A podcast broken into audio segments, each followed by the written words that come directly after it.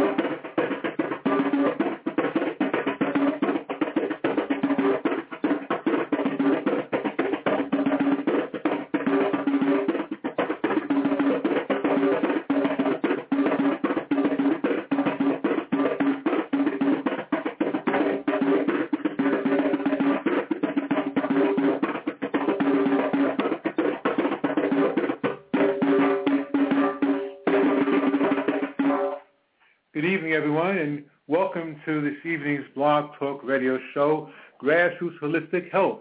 It's really a pleasure to have you with us again this Easter evening. And for those of you who work, practice Easter, I wish you a, a happy holiday and trust that you enjoyed the day. Uh, today is Sunday, April 20th, 2014 at 9 p.m. And again, as we always begin, we give praise to the One Most High, to our ancestors, to my lovely wife and my mother and my children and family, siblings, and extended friends throughout cyber world and through the social network community. I thank you again for sharing your energy with us. Uh, this evening show is, is going to be a, it's a very special show and very exciting and very informative.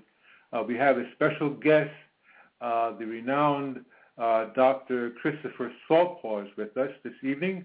And uh, before we introduce him to you, the listening audience, just like to give you a background of uh, the exciting career and the service that Dr. Saltpaw has rendered within our community throughout the, uh, the Americas. Uh, Dr. Christopher Saltpaw received his Bachelor of Science in Material Science Engineering from Rutgers University and his doctorate in naturopathic medicine uh, degree from uh, uh, Bastyr University, one of the world's leading Centers for Natural Medicine and his master's in acupuncture from New York City College of Traditional Chinese Medicine. He has a, a long, uh, a lifelong dedication to healing and has worked with patients suffering from many different health conditions such as obesity, diabetes, hypertension, HIV, AIDS, and cancer. And while in Seattle, Washington, Dr. Saltpaw organized a successful and support uh, fitness pro- program for seniors struggling with obesity and diabetes. And prior to medical school, Dr. Saltpaw helped found a mentoring program for adolescents struggling to become conscious and positive adults. He also worked for several years in the foster care system with troubled youth in the pharmaceutical and the biotechnology energy, industries rather, and he has worked for six years as a director of nutrition at Invite Health.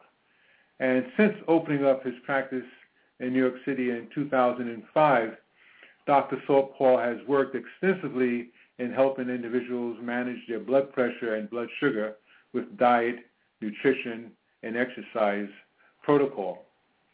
Uh, Dr. Paul joined a team of alternative health practitioners at the Peace Health Center in Brooklyn, New York, to help combat the growing health crises in the inner city and particularly in the African American community. And he has completed special training in naturopathic cardiology and has favorable results using acupuncture, homeopathy, herbs, diet, nutrition, and exercise to help patients combat their cardiovascular issues. He has conducted detoxification programs, managed a busy sliding scale acupuncture clinic, and also has used acupuncture to help numerous individuals with musculoskeletal pain as a result of traumatic injury, attrition, or some inflammatory processes. And Dr. Saltpaw has also received special acupunctural oncology training from the renowned Sloan Kettering Cancer Center, which he uses in his practice to help stimulate the patient's immune system as well as help them manage the side effects of their chemotherapy. And lastly, Dr. Saltpaw is a licensed naturopathic physician in the state of Connecticut and a licensed acupuncturist in the state of New York. Uh, Dr. Saltpaw enjoys music like myself, reading, weightlifting, as well as martial arts. So without any further ado at this time, I'd like to uh, invite Dr. Saltpaw on the air and to share with us his wisdom and expertise in the area of homeopathic medicine and acupuncture. Dr. Salt are you, are you with us? I am. I am. Hi, Baba. It's uh, so wonderful being with you today, and I just want to thank you for the opportunity to, uh, uh, and it's a blessing to be on your program. Oh well, it's a pleasure, and, and I want to thank you as well. You know, it's uh, it's really a pleasure to have the, the opportunity to uh, talk with you whenever we do get a chance to connect with one another. And indeed, uh, I, I like the opportunity of, of being uh, unselfish, as it were, as it were, with you being able to share the knowledge that you have, the wealth of knowledge that you have with regard to uh, uh, holistic health. And uh, I'd like to also acknowledge the fact that my wife is walking through the studio and she's joining us. How are you doing, hon? I'm doing great. How are you? Oh, fantastic. Hi, Dr. Saltpaw. How are you? Uh, it's wonderful hearing your voice. Oh, it's great hearing yours. How's the family? Wonderful, wonderful, and thank you so much for asking. They're great. Yes. My daughter is uh, going to be three soon, so uh, uh, you know how that is.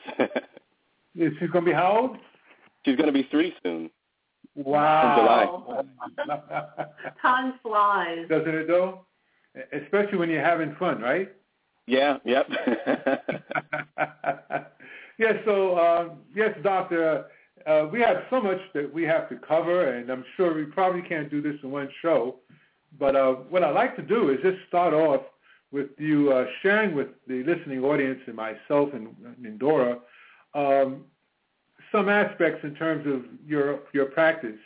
And my first question would be, uh, does the mind uh, uh, and body connection exist in Chinese medicine? Oh yes, absolutely, absolutely. You know, many patients um, come to me for um, very specific kind of uh, issues that are connect to, connected to the mind or spirit, whether or not they're depressed or um, have have suffered from some traumatic accident or or uh, traumatic occurrence um, that they're kind of struggling to recover from uh, on an emotional and spiritual level. And acupuncture uh, absolutely does address that. I think there's a couple of things that come to my mind though. Um, you know, I, I think as you guys have spoken about this before in your show, and you're talking about mind-body connection, um, there was a huge disconnect at, at, one point in our history, um, or the history of the world, where uh, we became more westernized. Western civilization kind of took out the whole uh, spiritual aspect of our being, kind of separated mm-hmm. from us.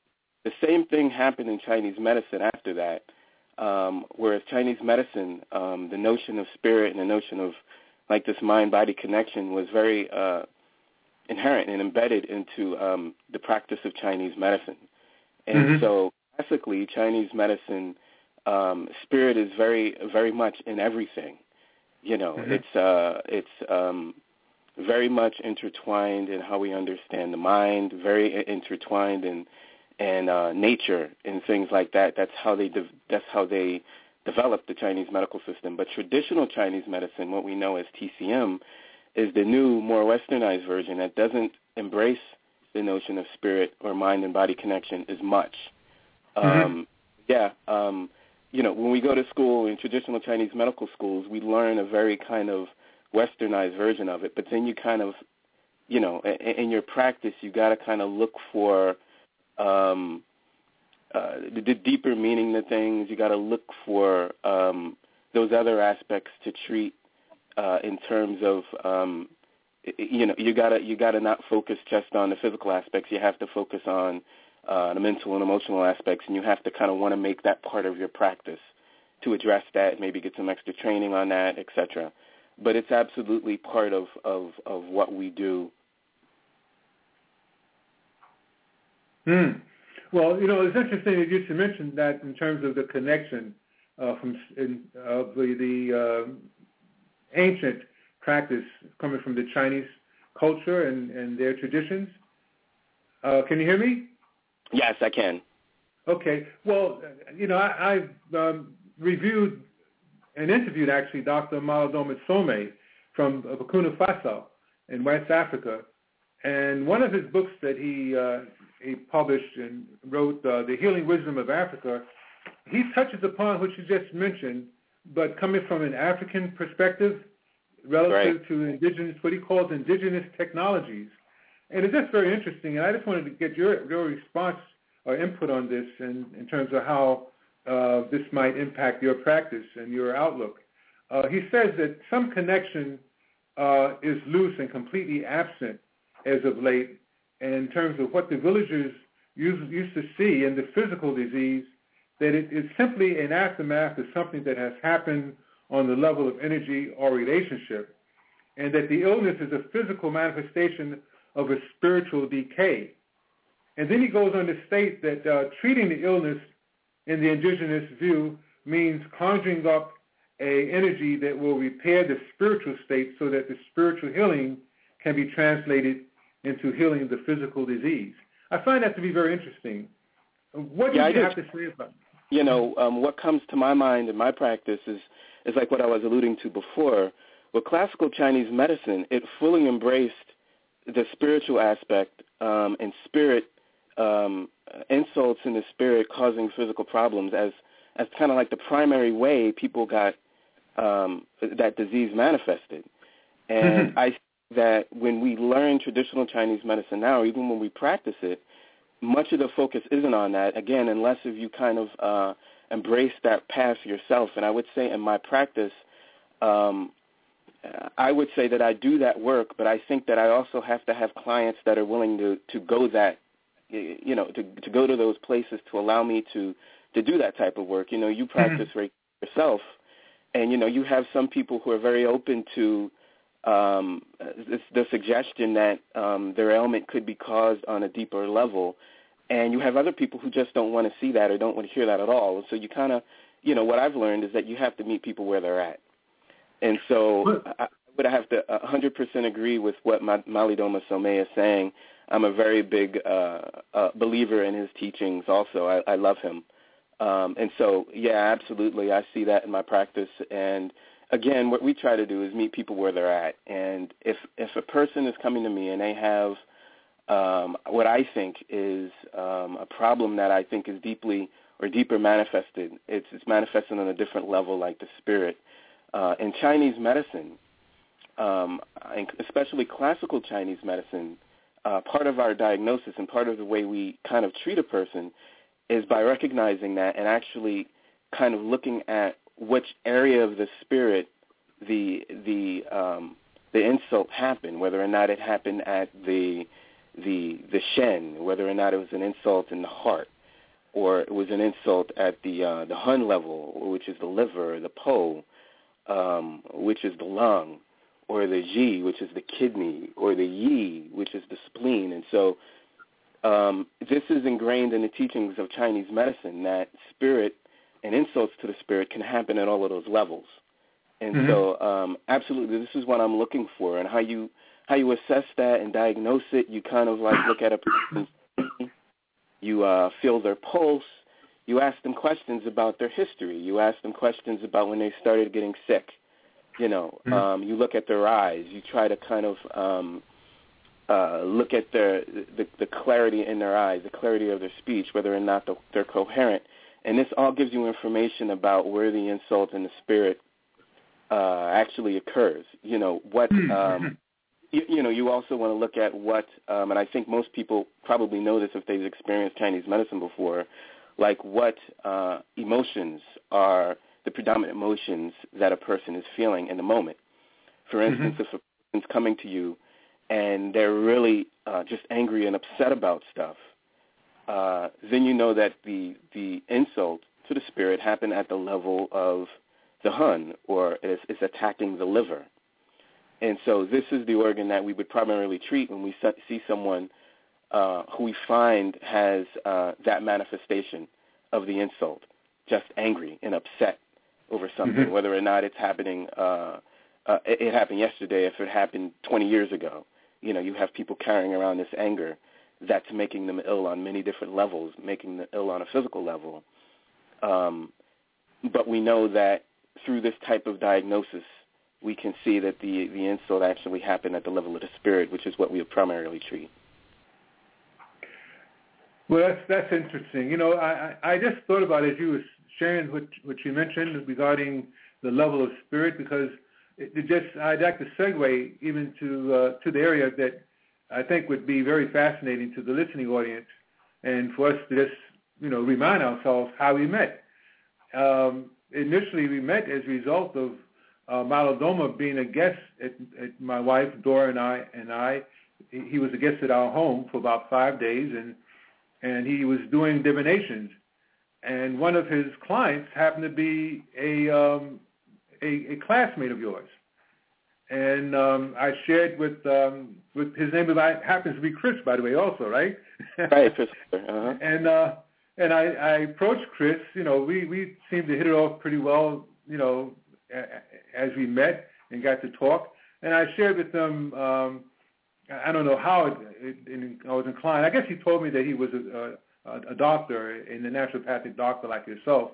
And I explained to him that uh, Dora had uh, issues with uh, diabetes and that she was, you know, uh, uh, we were on a a, um, a course of healing, self-healing through naturopathic and holistic methodology. And he says, well, you know, uh, I'd like to definitely be able to refer you to a friend of mine and, and former classmate. His name is Chris as well, and then he gave me your number. And of course, uh, the rest is, is our story, as it were. Right. And you got a chance to talk with Dora on the phone. And why don't I just give the um, the mic to her and let her share with the listening audience uh, what occurred after that. Well, one thing, uh, one thing led to the next. We made an appointment to see Dr. Saltpaw, Mhm. and he uh, he gave me quite an extensive um, packet of information. And what I liked about it, it was designed specifically for me. Mhm. A lot of times you might go to a practitioner and they might give you information, but it's a photocopy of something and you know they give it to everyone. But this information was tailored specifically to my needs, to my body type, to my age, to my personality, to the fact that I'm vegetarian. Yeah. It, it was awesome. It was so cool. Okay, Uh-huh, uh-huh. and uh, I did follow. I did follow the instructions and the recommendations. And uh, let's see, it's now 2014, so I guess what is it? Three years later, Mhm. I'm Yeah. still medicine free, and my Wow. blood sugar numbers aren't exactly normal, like between 80 and 120, but they're low enough that I don't need medicine. And uh, you know, it's just awesome. I've I've lost. You know, I'm still losing weight. I've lost quite a bit of weight. I'm still losing weight, but in a healthy way because the weight is coming off slowly and you know now i'm almost into single digit clothing and that's so cool Yeah, that's yeah. A, that's where i was you know That's that's where i was 20 years ago Absolutely. basically and and i just feel really really good and that's what it's all about but i'm just i'm just so thrilled to uh i'm just so thrilled that on the show um baba that you're making that you and you and dr saltpaw are making reference to the mind body spirit connection mm-hmm. because you know that I'm I'm so totally into that philosophy that I even analyze myself. Even if I get you know a cold or a backache or whatever I'm first looking at what is the spiritual cause of this. If my mm-hmm. back is hurting which mm-hmm. as you know it was you know a week ago it's much better now thank Yeah. God. But you know I identified that I was stressing over finances. Mhm. And uh, you know that there's a book that I refer to a lot, which I love. It's called "You Can Heal Your Life," or "You Can Heal Yourself," rather, by Louise Hay. Yes. And she breaks down different medical conditions based on what the spiritual root Mhm. of that condition can be. Mm-hmm. And it's interesting because she does describe backaches as you know issues with you know financial financial concerns. Mhm. And I made the connection. And what happens almost miraculously with this homeopathic uh, homeopathic study and application is once, at least for me, once I can identify the spiritual cause, I immediately start healing, and I haven't even done anything else yet. Yes. But I've identified the spiritual reason, and then I start feeling better. So that's amazing. But I could talk all night, so I'm done. But thank no, you no, so no, much. that's, that's fantastic. Yeah, I'm, Yes. I'm looking forward to share more. Okay. Uh, Dr. Saltpaw, uh, Uh-huh. she she might prove to be a prime example in terms of the uh, uh, how it's advantageous to have someone who's already spiritually um, uh, motivated and, and uh, elevated, uh, with Dora being a, a, a minister as well as a priestess and and having that facility. I think this made your job quite a bit easy, you know, very easy. Oh, Oh, yeah, you know, I've I've always said um, with Dora, um, you know, when she came to me, I, I knew right away it wasn't going to be any problem for her to get better. You know, I, I mean, you you you both do the type of work that I do, so you know that uh, uh, you know you can tell someone something, and you can give them this information, but they're the ones doing all of the work, and you can just be there to help guide them a little bit and coach them a little bit. Mhm. um really all you do you know? That's really all i do you know? I have i have some knowledge and i'm going to give it to you but you're going to do all of the work.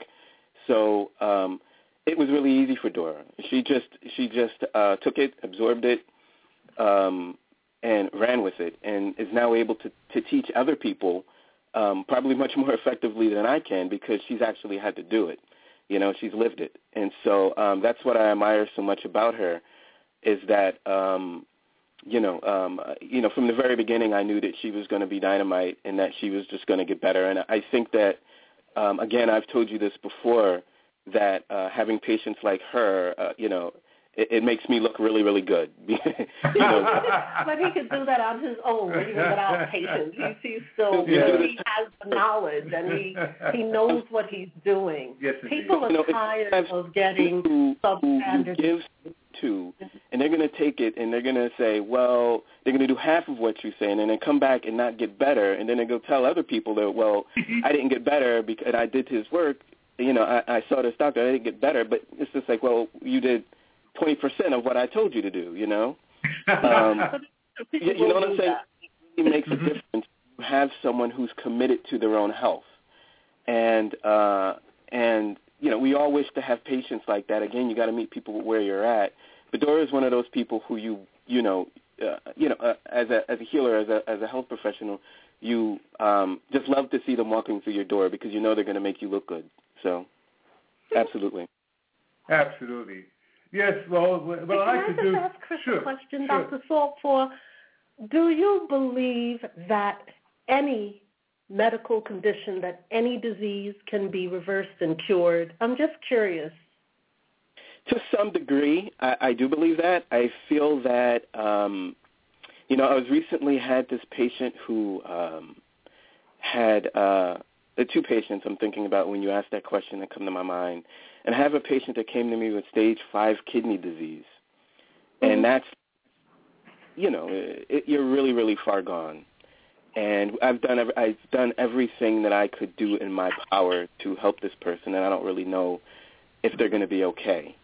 And so I think it depends on the degree at which you have um, progressed to your illness, where I think sometimes you get to the point where maybe there's no back, or you need, or maybe perhaps you need to get somebody that's much more skilled than me to guide you than me to guide you.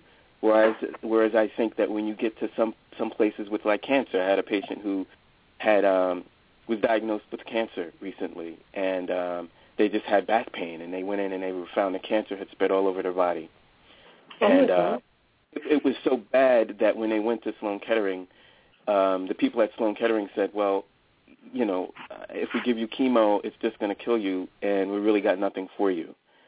And so she came to me, and it was like, "Well, uh, what do you do?" And so we tried with herbs and things like that. I really don't know at this point because I feel like um, with with something that that's far gone, it's going to be difficult to get it back. You know, I believe in miracles, and sometimes I think that when you're that far gone, um, you may need more of a miracle worker, which I do believe exists, and I don't believe that that's me. I think that um, uh, you know what what I like to do is I like to get people before they get to the point where they're really that broken down and debilitated, and we can bring them back. And I would say yes to that if you're at the place where you um, haven't broken down so so so much, right? Mm-hmm. Um, so to answer your question, I don't know if I'm I'm, I'm making sense here, but You to are, answer your question, I would say yes, but it depends on the degree and to the the depth of your illness. I think sometimes it's gone so deep that you need um maybe maybe not me, maybe you need more of a spiritual type healing or something deeper um deeper acting than what I can give you. So um yeah. Great. You, know, you, you definitely answered the question in, in more ways than one, Mhm. and that's really appreciated. Yeah, well, I Yes. mean, I, a very important question. I was uh, reading some studies recently on um, cardiovascular disease, and um, you know, I just find it so interesting that you asked this question because someone asked me yesterday, well, you know, you know, my my arteries are clogged up and things like that, and you know, I've got a history of um, uh, heart, myocardial infarctions are, or heart attacks in my family, and we have heart disease. And this is this is an African American person, so we've we, you know, us in the African American community, we've heard this story before and um and they asked me, well, how do you, you know, is there a way I can like reverse this? Well, how do you do it? And I think there's been some studies that have come out recently that said, well, it really the only way that you can do it is an all plant-based diet, all vegetarian diet, but you've got to be strict vegetarian, you know, meat, um, none of that, and you can reverse um, heart disease if it's not too far gone. You know, you can you can if there's plaque in your arteries, if you've got swelling in your arteries, you can reverse that with diet alone. And so I say that to say that I think that again, that there are many of these types of conditions that we could deal with and that we can reverse. So yes, I believe it. I believe that. hmm And I, I remember years ago when Phil Donahue had a show and was dealing with cancer patients, and they uh, made a um, um, an experiment, if not a study, with adult cancer patients versus children, and they found that the children were more able to reverse their cancer, to heal faster, if not more so, than the adults were because of the fact that their minds are are more clear. They don't have the the the the uh, what do you call it? The litter, you know, and and confusion in their mind. It's not that inner chatter. They can Wow. focus. And um, and then um, fast forward uh, about a month ago, Wayne Dyer was on uh, PBS, and he introduced his daughter, and she had a, a I forgot what illness she had. Do you remember, honey? Um, Wayne Dyer's daughter? yes. Okay. We watched a couple of the authors, and one of them, it was the eyesight. All right. Yes. But that wasn't Wayne Dyer. That was Dr. Brian Weiss. Okay, Dr. Brian Weiss. You're right. Okay, Mhm. it was Dr. Brian Weiss, another uh, great doctor uh, and healer. But his, his uh, daughter had a, a blind disorder, an eye disorder, and she just uh, decided that she was going to use a, mo- a method of making friends with the disease and saying, "Look, I love you. I, you know, I embrace you, but you cannot reside in my body. You have to leave."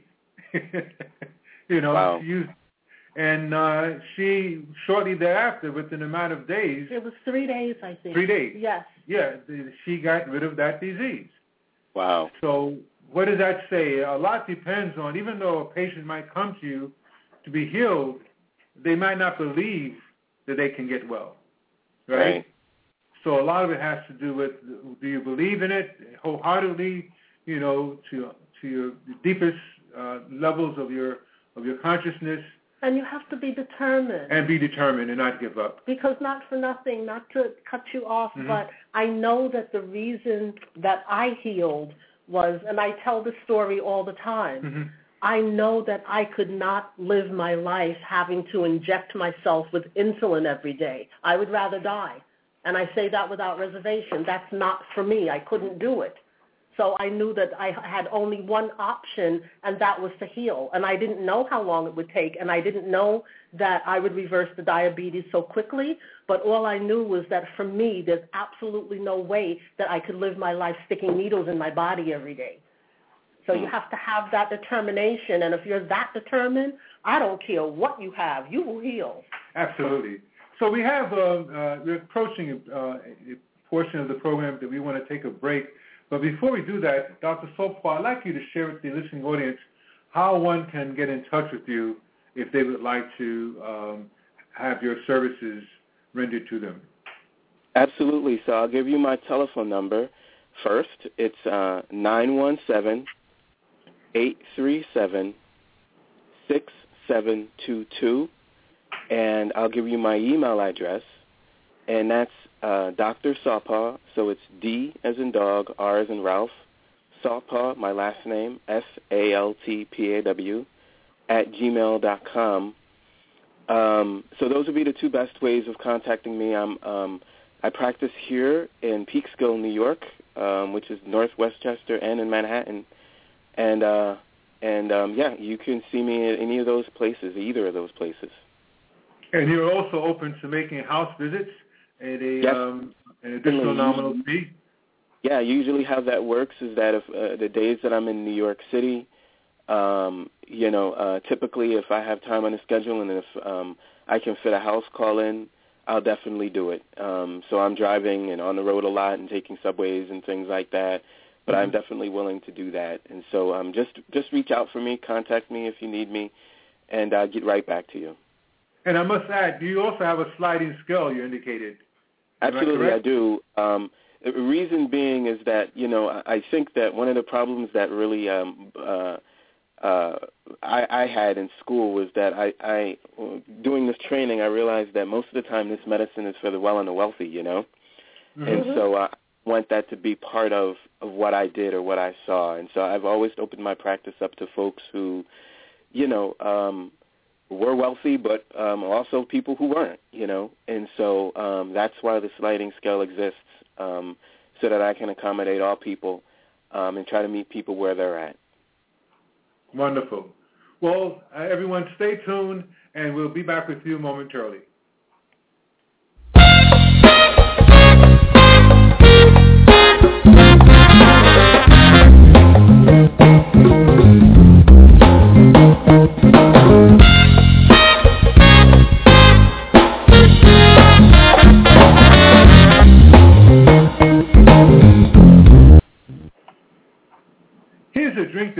Celebrities and professional athletes are raving about. Chia Vita.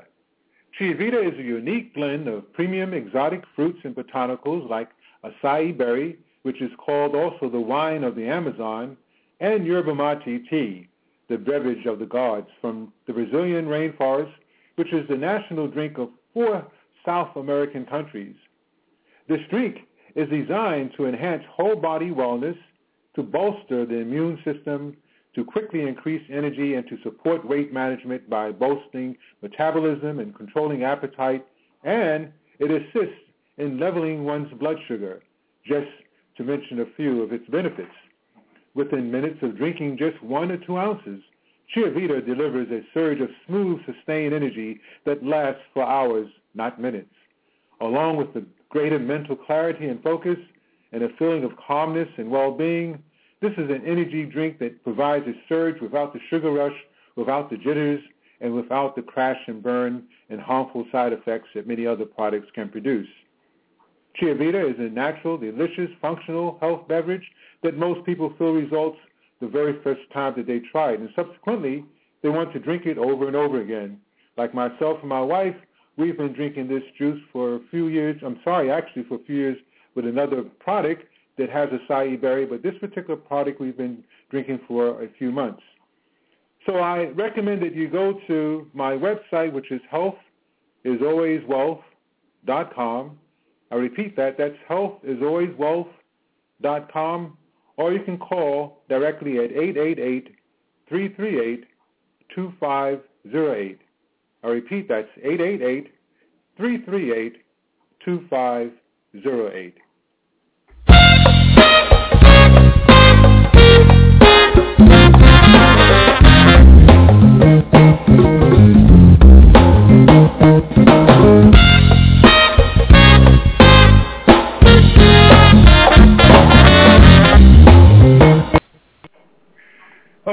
Back again, ladies and gentlemen. Um, we have a special guest on our show, Dr. Chris Saltpaw, a uh, renowned um, uh, homeopathic, naturopathic, uh, holistic doctor. And uh, we've been having a great time speaking with him for the last half an hour. And we look forward to uh, continuing the show with him educating us and really uh, informing us about how to take care of our bodies, mind, and spirit. Dr. Saltpaw.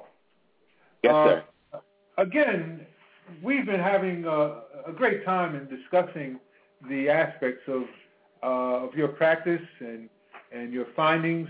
And one of the things that I wanted to just share with you is the fact that uh, my wife and I have been consuming the aloe vera plant for um, a number of years, and it's been on and off. And just recently, we started using it again in the last week or so.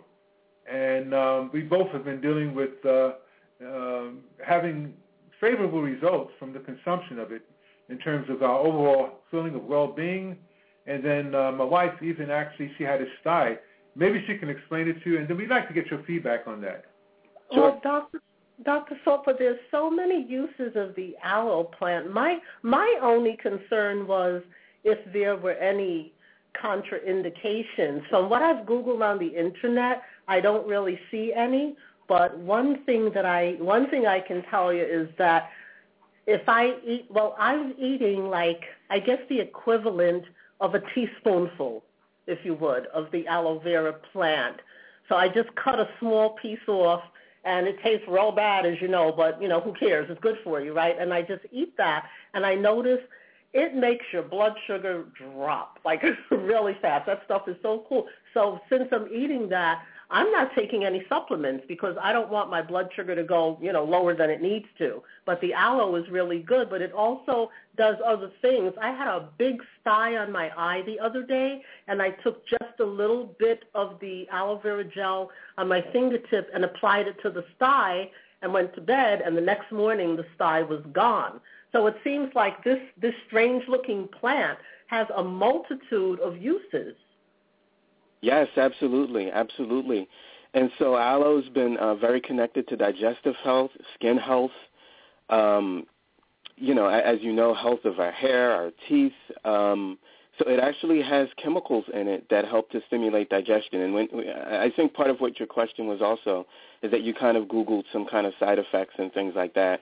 What I like to tell people who ask that question to me is whether or not this thing that I'm taking has side effects, or whether or not this thing that I'm that thing that I'm taking has any um, uh, contraindications or side effects. Is I think that everything that we take could possibly have a side effect if you take it in really high doses.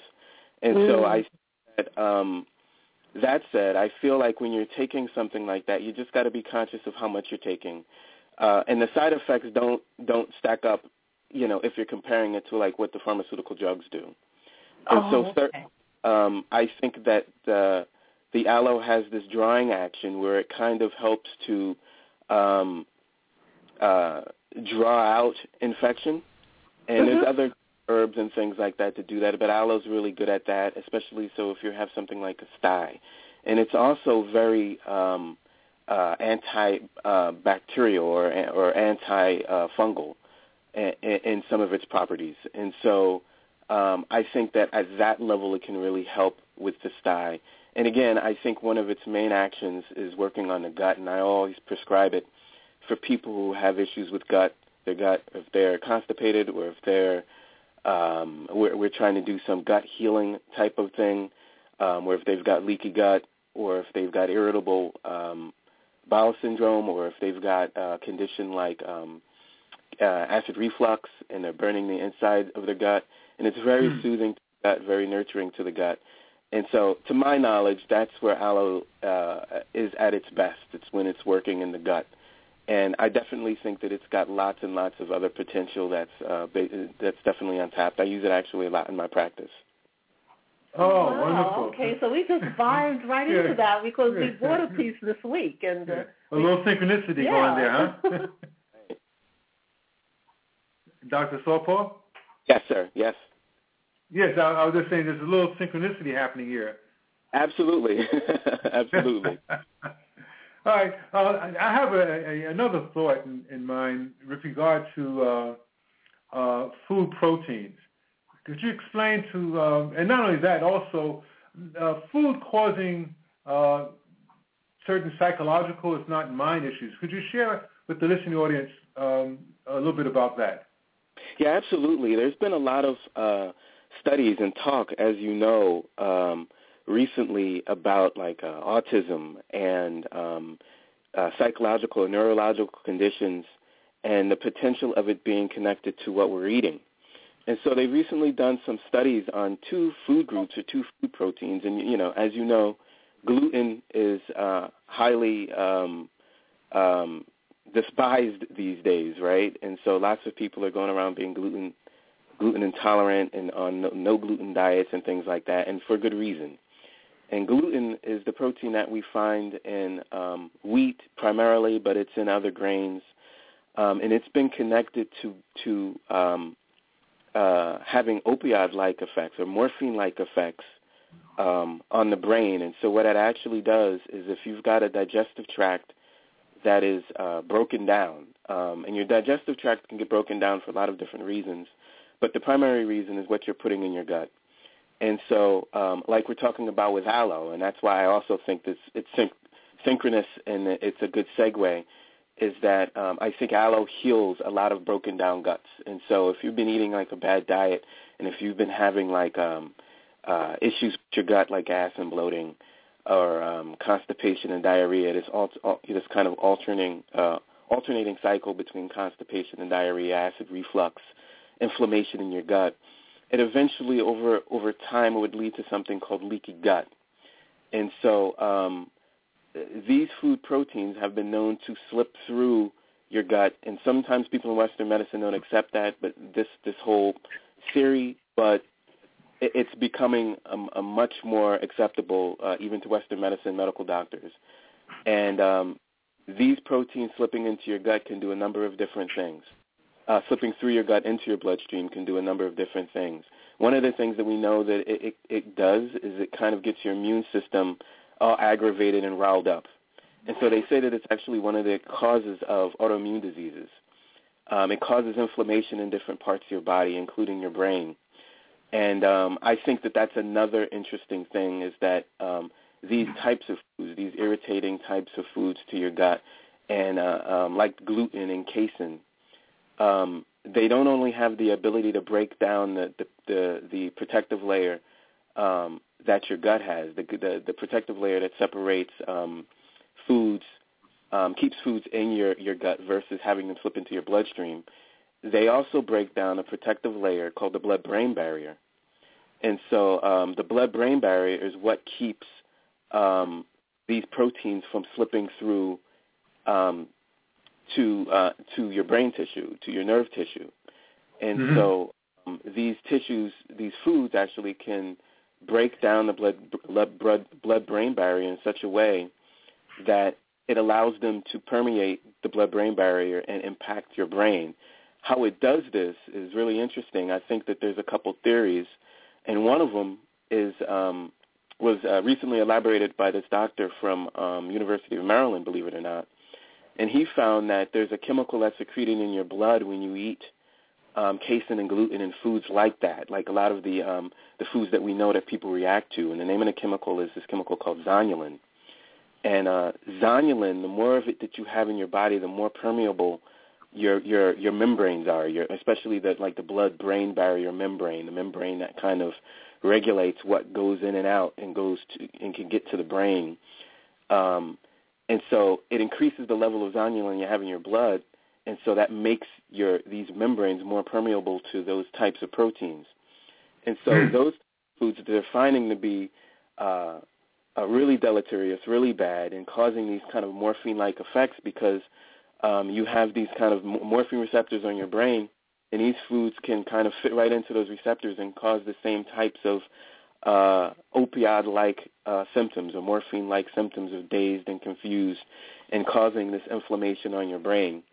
And so they're seeing that, again, a lot with, um, for instance, uh, kids who have autism or kids who have ADD um, and things like that. And in fact, they've done this study where they're comparing the brains of uh, 33 patients. Basically, they did the MRIs of uh, 33 patients who um, were diagnosed with celiac disease. Um, mm-hmm. And um, basically, the, pa- the people came in with like some neurological issues like uh, imbalance, um, headaches, sensory loss, and things like that. And uh, they compared the MRIs to those uh, the, the celiac uh, brains versus the brains of the people who don't have it. Uh, Mm-hmm. And the difference was astonishing. And the celiac people continue to eat this kind of food and things like that, and they are celiac because, um, you know, um, because a lot of the people have celiac disease for a lot of different reasons, and it's not because they eat gluten.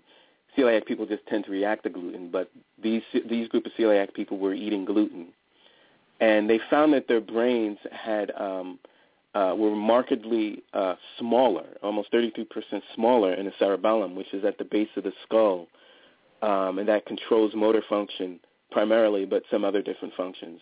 And so I think that that's very telling that that um, that type of condition can impact your brain that heavy and that deeply. Um, Mm. So yeah, absolutely, there there are foods, and we're learning more and more about this and how our foods um, are oftentimes uh, toxic to our bodies, and we have to really figure out which which ones they are, and um, to eliminate them. And like we were talking about earlier about some of the other foods uh, that we're eating, um, and how they don't only affect your brain, but they affect other areas in your body, um, like uh, um, you know, um, j- just uh, the sugars that we eat, and like the white sugars and like aspartame that's in our drinks and things like that, and these are neurotoxins. Mhm. Um, Mhm. there's lots of examples of like these types of uh, of of chemicals that are uh, introduced um, to our bodies uh, through the foods that we're eating, and so absolutely, yeah. Mhm. And, and this becomes even more exacerbated if you're dealing with uh, people who are drinking alcohol. And, Oh, abs- and Absolutely. Um, you know, uh, alcohol di- directly impacts certain areas in your brain, um, and, and we know that. You know, we know that um, without a shadow of a doubt. And so, yes, uh, it, it is actually exacerbated by that. Mhm. As well as uh, eating meat or not eating meat that's properly treated or meat that's contaminated with preservatives and et cetera, et Yeah. cetera. Yeah, I, I believe that. You know, I think that there's a lot to be. Um, we still have a lot to learn about that. You know, um, because uh, I, you know, I feel like the the issue with meat oftentimes is the quality of the uh, fat that you're getting from the meat, and also like whether or not it's horm, uh, you know, whether or not it's loaded up with hormones, um, or the other types of chemicals that they have in it to, um, you know, increase its size and make their product yield better. So, um, you know, I, I, I, I there there is science around um, how these different types of hormones and whether or not you have antibiotics in in the types of meats that you're eating, how it impacts you. And so I think that that is very very important to, to also note and consider. Um, that these are chemicals that definitely, and we don't really have much much evidence and much proof of it, but we're starting to find out more and more as we're um, you know as we're industrializing uh, more and more of our food supply how uh, impactful these things are on our brain and i think just simply uh, if you have bad fats in your diet it's going to cause inflammation systemic inflammation all over your body and one of the things they know about children for instance who are autistic is that that's one of the kind of um, characteristics that you see throughout children who are autistic is this kind of brain inflammation is one of the Mhm. key signatures of it that there's inflammation um, whether it happened because someone was given uh, uh, um, you know a vaccination uh, could have been a trigger or um, having a virus or some kind of cold or were they were they a sick fetus but we know that Mhm. there's some kind of inflammation that's connected to it and we know that diet is a part of that and so um, yes absolutely with the meats that we eat but it's the grains also you know and even some of the vegetables if we're talking about um, um, pesticide-ridden vegetables, uh, vegetables that are uh, GMO. You know, Mhm. there's lots there's lots to to, to uh, understand and learn from this. And like I was talking, uh, you know, we were we were talking a little bit earlier today about um, almonds and um, this uh, you know um, in raw almonds and the pasteurization of almonds takes takes place um, or happens in two ways. You can um, chemically pasteurize it, and all almonds supposed to be pasteurized now. That's why um, about a couple of years ago, I don't know if you all are familiar with this, but in Trader Joe's they pulled all of the raw almonds off the shelf because uh, the FDA or whoever controls the food in the country decided that all almonds had to be pasteurized, and so they had to pull them all off the shelf because someone got sick. And so there's two ways to pasteurize almonds now. You chemically pasteurize it or you steam pasteurize it. Mm-hmm. The chemical that they're using is this chemical called PPO, um, and I believe it's it's uh, polypropylene oxide. Um, I may be wrong on that, but I believe that that's what it is. And mm-hmm. um, there's some some studies that link this to cancer. There's some studies that say that this is a neurotoxin, and it's something that they're using to pasteurize our our um, our almonds. Um, and, and there's also people who say it's it's it's um, harm, harm harmless, you know. Mm-hmm. Um, but I think I think that there's still a lot to learn about this. That our almonds mm-hmm. are chemically pasteurized. So what I've been telling a lot of my patients recently is that even to that level where you're trying to, you know, there's lots of folks who are eating very very clean diets, but you have to be very conscious of everything, how to, how the product, how the um the plant is grown, the growing conditions, if it's pasteurized, how are they pasteurizing it? If it's uh, you know, if it's grown in a certain way, um, if you if you're getting fish, where is it caught? Is it sustainably caught? Is it caught in the wild? Is it farmed? Is it is it caught in the Pacific Ocean versus the Atlantic Ocean? Because some people have concerns over Fukushima, and if you're getting Pacific salmon, some people are saying, well, oh, uh, the salmon is coming out bleeding, and it's and it's full of chemicals from Fukushima. So there's mm-hmm. lots of lots of these types of concerns and things that we are still a bit unclear about. And um, mm-hmm. you know, and so I would definitely say that um, just be really conscious and try to uh, uh, get yourself as informed about the types of foods that you're putting in your body, and and uh, uh, and you know, not subscribing to a diet, but just subscribing to quality food that you're putting in your body. So yes, I, absolutely, I believe that uh, uh, foods and the food food proteins that we're getting in our body definitely impacts us on many different uh, levels. Yes, well, I, I know you mentioned something about even you uh, having a, a, a inkling uh, liking of sardines, and that you found out that you just can't buy sardines randomly uh, from the can because uh, certain cans are are not really suitable, if you will, Right, right. And so this is a big thing for me, right? And so I for years, you know, I'm I've been doing this since 2005 and I've been kind of into health for for very very long and I have this uh diet where in the mornings, you know, I'm I like to eat my my organic vegetables and I have a protein, you know. I I even mm-hmm. think that I talked to Dora about this um where you know, um part of part of what we do to manage blood sugar is by having carbo carbohydrate um um scarce vegetables. You know, vegetables are carbo- carbohydrates, but you take veg- you eat vegetables that don't have a lot of carbohydrate in them, and you eat protein, and it helps to stabilize your blood sugar, and it, mm-hmm. and it lots of good things. And so there's lots of good things to, in, in sardines, and so it's one of the things that I do for breakfast uh, pretty religiously. I would say five out of seven days a week, and so mm-hmm. um, it turns out that um, the, how they're canned is that the can, the lining of the can has plastic, um, and, and lots of them. And it's a and uh, a chemical from the plastic is called BPA, mm-hmm. and uh, BPA has been connected to prostate cancer, but but more so breast cancer. Oh, um, oh, and so to that level, you have to be conscious of how the foods that you're eating are packaged. You know, and so now uh, I buy sustainably caught BPA-free canned sardines. Um, and so you know, you just really have to be careful and conscious of what you're eating. Right. Well, I think I've told you time and time again that I have been off and on and off and on with vegetarianism uh, for some some 40 plus years, and now it's going on uh, about 26 years that I've been completely vegetarian. Even though I do eat some meat products, I do you know eat cheese and and drink. Um, no, I actually I drink almond milk as opposed to um, milk from the cow. Um, and some breads, you know, have uh, animal pro- products in them. Um, but for the most part, I'm, you know, completely vegetarian. um, not eating any type of substance of meat. And Dora is as well. She's going on, I think, seven years or eight years now. About eight years. Yeah. So, um, you know, it, it's something, and, I, and also, you know, that I'm a marathon runner. I've ran 14 New York marathons and training for my 15th marathon um, for 2015.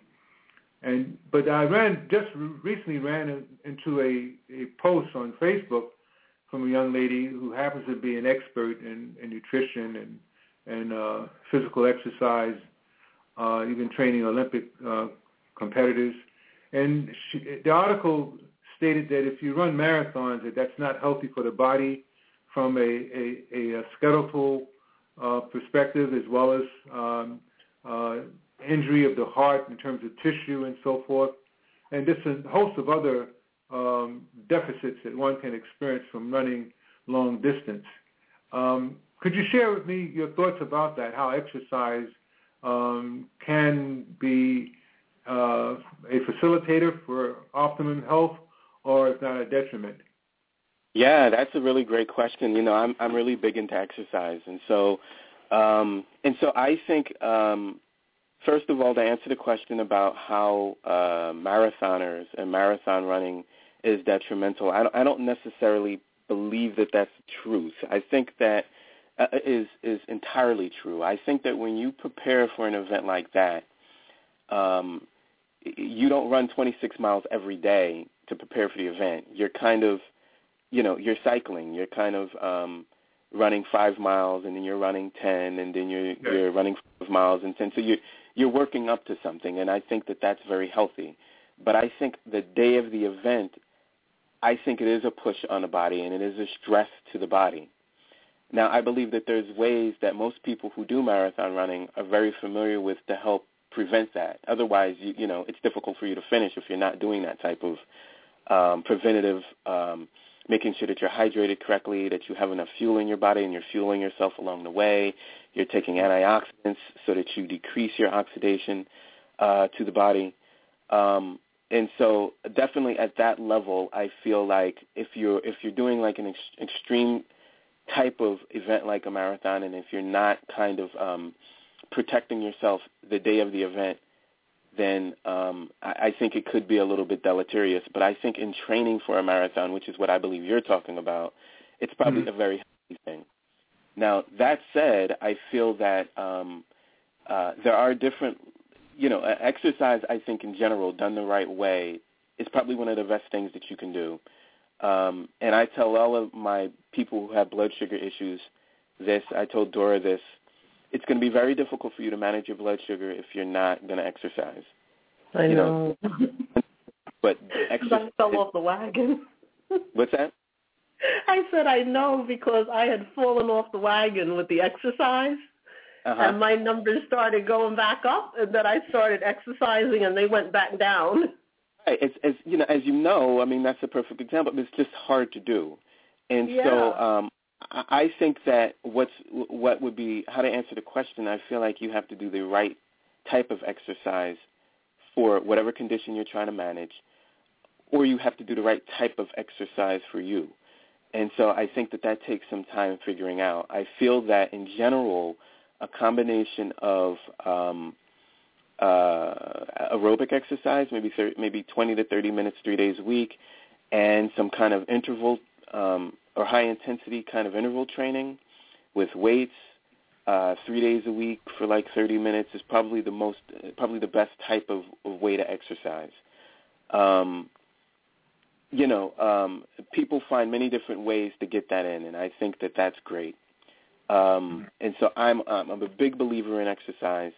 Um, where it becomes bad again is I think is, you know, the intensity of the exercise if you're if you're pushing yourself too hard.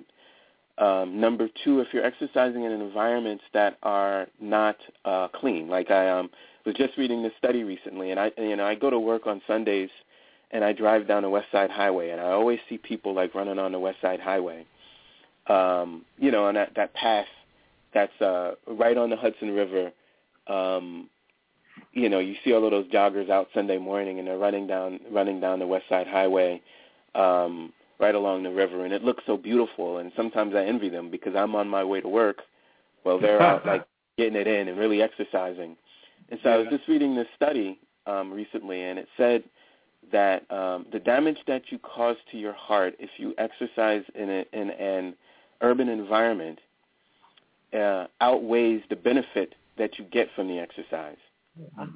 So it's because of the diesel fuel that you're inhaling and how this Mhm. causes inflammation in your arteries.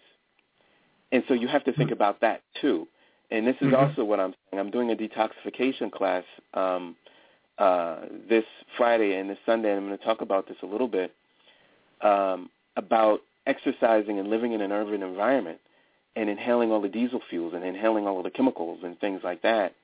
Hmm And even to that level, you especially if you're involved in aerobic exercising, you really have to kind of fortify yourself with like lots of antioxidants to protect yourself from the oxidation that's happening and it's going to occur in your coronary arteries and in the arteries and in, in the blood vessels in your heart.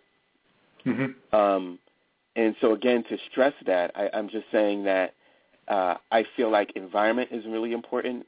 Where you exercise, um, how strenuous you exercise, um, and whether or not you're doing an exercise that's right for you, um, if it fits your body, if it's the type of exercise that your body likes, basically. And so Okay. I think that those things are important when you're considering um, um, the pros and cons and benefits of exercise. And that, and, and, and just in general, if you're going to exercise, um, and if you're exercising a little bit intense, and if you're in an urban environment or environment that's not real clean, you just gotta. And if that's your only option, you really just gotta fortify yourself with lots of lots of antioxidants and things like that uh, to help protect from the, the damages of what you're inhaling and the uh, the extra stress that you're putting on your body. So ideally, one should go to a wooded area, your community park, if you will.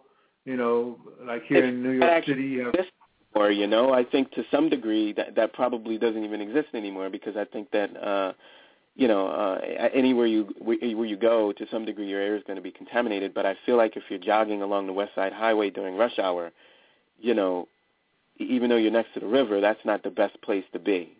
yeah, Uh, yeah. Do you understand what I'm saying? So I think it's it, it, it's degraded. It's it's two degrees. Mhm. Yeah, I heard that, uh, like in the morning, if I used to run in Prospect Park, that's my regular training, uh, and I used to meet my friends and co-runners uh, early in the morning, about sometimes six to five thirty, six o'clock in the morning, and they had what you call the dew that's in the air and the, the positive ions and so forth, you know. And Right. I don't know if it was our imagination, but we actually felt uh, more uh, more uh, energized and exhilarated uh, during the mornings those runs as opposed to you know during the afternoon or evening. So uh, it's a lot to say, but you know we're coming close to the end of the show. Uh, so much more that we can talk about. But before I have one uh, last or one or two last questions that perhaps you can just go over briefly, and maybe the next time you're on we can get more in depth. And um, Sure. that's regarding probiotics and uh, the effect of probiotics on the overall body uh, primarily uh, brain, brain chemistry and hormones, and then also if you could talk briefly about how the heart plays into this as well. Right, right. And so um, I think probiotics, uh, when we talk about probiotics, we're talking about bacteria uh, that's found in your digest, that digestive tract, and I think that they're really essential for life. Um, uh, your, our good bacteria, our bacteria helps us to digest our food. We produce essential vitamins, process and eliminate, we process and eliminate um, uh, chemicals and hormones. Um, actually, many studies now show that um, the overgrowth of bacteria in our gut, or what's called dysbiosis, is connected to conditions like IBS, poor sleep, depression, and um, other behavior-modifying types of um, uh, or types of diseases that are um, show modified behavior. Mm-hmm. And I studies even are showing now that in early development, um, this this bacteria in your gut affects the wiring of your nerves in the stress system. And so, Mhm. if have good balance of bacteria when you're a fetus, the way that you react to stress is going to be a lot different. And so, um, yeah, I mean, and according to recent studies, um, these these beneficial bacteria affects the brain um, by reducing stress, anxiety, and depression. So taking probiotics, especially if eh, you know if you have a, for instance, like if there's like a, new, a newborn child that uh, um, has has been diagnosed with some kind of issue with their gut, taking probiotics actually helps, and it helps uh, on many different levels. Uh, in addition to that, uh, and it's one of the things that I prescribe to folks who I feel like have this connection where their gut's bad, and also they're uh, they're having like mood issues or depression and things like that. And so I think to the second part of your question, and we're getting into kind of like the whole gut gut brain connection here, and I, I believe that there is a mind body connection between the gut and the brain. Um, the, the second part of it, I think, was uh, hormones and and and uh, chemistry, and I, I think that specifically, um, what I think of when I think of that is that there are about 30 different neurotransmitters or neuropeptides that exist in both the brain and the the uh, and, and the uh, the gut, mm-hmm. and uh, dopamine, uh, glutamate, serotonin, norepinephrine, nitric oxide. Uh, they're all um, existing in both. Uh, one of them that I think most of us are familiar with is serotonin, yes. and that's important in uh, helping muscles contract um, in our digestive system. But it's also commonly considered like a, uh, a hormone that's related to mood. So you take serotonin uh, or 5-HTP uh, supplementally, and it affects your mood. It helps your sleep and things like that. And so, interestingly enough, research has shown that uh, dieters, uh, people who are on these kind of crash diets, tend to become depressed and constipated about two weeks into a diet. Mm. And that's right around the time that their serotonin levels have dropped. So low-calorie dieting can lead to like decreases in serotonin production and fewer serotonin receptors. Um, and so, uh, and this can kind of like explain why patients who um, have depression get more benefit from like a healthy diet uh, than when taking like anti- antidepressants and things like that. Mm-hmm. And so, um, as we know um, now that you know, although we we traditionally think of like this hormone, this neurotransmitter serotonin, as something that's connected to more of your cognitive functioning, we know that more of it's produced in your gut. And so, um, and for, for, for various reasons. And so when you increase the serotonin production in your gut or decrease it, it's going to impact your brain because it's also produced there. Mm-hmm. Um, and so, um, what were what were the other questions that you had? I'm sorry.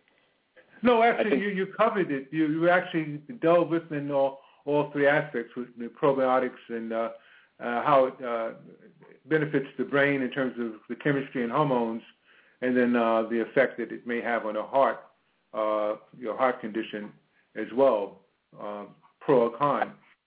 Is- one of the things that I did as a runner, I've always used yogurt, and you know, and as a vegetarian, I've used yogurt as a, a source for um, protein and calcium. And but however, I was guilty, is not guilty, but I was um, not uh, informed about the benefits and of using plain yogurt as opposed to yogurt yogurt that had fruit you know, I won't name any brands, anything like that.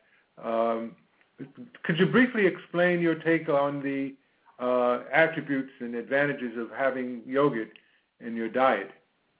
And, yeah, and probiotics I mean, I, plays in, sure, probiotics I, I, plays in that also, right? Excuse me. I said probiotics plays in that also because there's quite a few yogurt, yogurt products that have prob- probiotics contained in right, them. Right. That's primary benefit I think in that uh, you, you get from yogurt. In, in addition to that, it's got lots of protein and things like that in it. Um, you know, some people do react though to oh, to dairy, and so you know, as a naturopath, what we're looking for is if people have digestive issues, a lot of times, um, what we're looking for is to figure out first and foremost if they're reacting to the food. And yogurt, it could potentially be one of the ones that people react to. On one hand, but on the other hand, I think that most of the time, people uh, who take yogurt, especially just like you said, if it's not the type that's got a bunch of sugar in it, uh, if it's just kind of like a uh, well-made yogurt, maybe like a Greek yogurt with like uh, very little to no sugar in it, and it's got a good um, uh, a good a good proportion of probiotics in it, I think that it's uh, it, it's very uh, healthy. It's very beneficial to you, and it's very beneficial in helping to reestablish the uh, healthy bacteria in your gut. And so, in addition to just taking probiotics, you can go ahead and, and uh, uh, repopulate your gut with yogurt if you have some kind of digestive issue. But again, if you're reacting to yogurt, that's not the best thing to do. Right. Great. Well, I really appreciate that input. Uh, excellent information, and I'm sure that the listening audience appreciates it. And uh, I just want to thank you so much, uh, Dr. Saltpaw, for um, coming on the show and and and sharing um, your wisdom and insight and expertise in the matter of um, holistic health. Thank you so much. I appreciate it. And thank you so much for having me. I, I feel blessed for being able to do this and to um, be in be in your company, your your Endora's company. Again, thank you. You're welcome. And Thank you, Dr. Ford, for good talking with you, and hopefully we'll see you soon. Absolutely. Well, that's it, um, um, um, brothers and sisters, ladies and gentlemen. Uh, we've had the pleasure of having Dr. Saltpaw on our show, and I would suggest that if you can spread the word, uh, we're going to have him on ongoing as a guest. We haven't decided how often, uh, but we look at least for once a month for him to come on board to share his wisdom and knowledge, and also to make himself available to those of you who are listening uh, for insight as well as uh, education about how to optimize your health. So again, thank you, uh, Doctor, and we look forward to seeing in my our wishes and well um, blessings to your family, and have a continued blessed evening. Thanks. Thanks, Baba. You're welcome.